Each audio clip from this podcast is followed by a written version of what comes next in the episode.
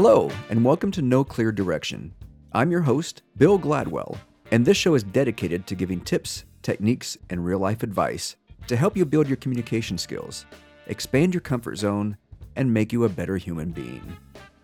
This episode How to Talk to Others So They Better Understand You Without Getting Upset. If you have any questions or comments, click on the link in the episode notes or contact me through my website at hypnosisforhumans.com. Enjoy the episode. Kim from Miami emailed me. She says she's been told by friends that she's a bit abrasive. Kim wants to know how to talk to others so they better understand her without getting upset. How many times have you heard a human say something like, He just doesn't understand me? She has no clue as to why I get frustrated with her. No one gets me. He thinks I'm always criticizing him, but I'm not. You don't understand what I'm saying. We have all had experiences where we were misunderstood or were unable to get our point across. Perhaps we said something that upset our conversation partner, which was the last thing we wanted to do. Most humans blame their conversation partners for not understanding them or for taking what was said in the wrong way. The blame doesn't fall on them, it falls on you. The meaning of your communication is the response you get.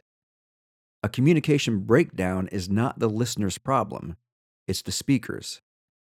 It's your responsibility to be flexible enough to say it differently, change your tone of voice, and add more information for your conversation partner. Is it always the speaker's fault? Yes, it's always the speaker's fault. I adopted this belief many years ago, and I've been practicing every day since. It's not easy. For many of us, our first instinct when someone misinterprets what we say is to blame them. It takes a conscious effort to listen to what your conversation partner is telling you and then decide what they need to hear and how they need to hear it. If your approach doesn't lead to the response you intended, change it. Repeat as necessary. In other words, this isn't a lesson you learn and then implement it perfectly for the rest of your life. You adopt this belief and practice it with every conversation. I'm not advising you to manipulate humans. I'm assuming that all parties involved have a goal of doing good and want to understand one another. Don't tell your conversation partner what they want to hear just to end the conversation or to get them to do something for you. I'm recommending a mindset that you can operate from that will immensely benefit you and enhance your conversations.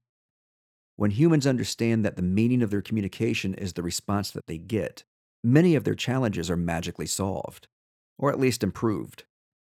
When we are flexible enough to communicate so others understand, we can all have better relationships. The right word, said at the right time, can change the world for the better it can also start a war. Thanks for listening to No Clear Direction. Again, my name is Bill Gladwell, and I do want to hear from you with questions and comments. You can contact me through my website at hypnosisforhumans.com. Now, get out there and be nice, my fellow humans.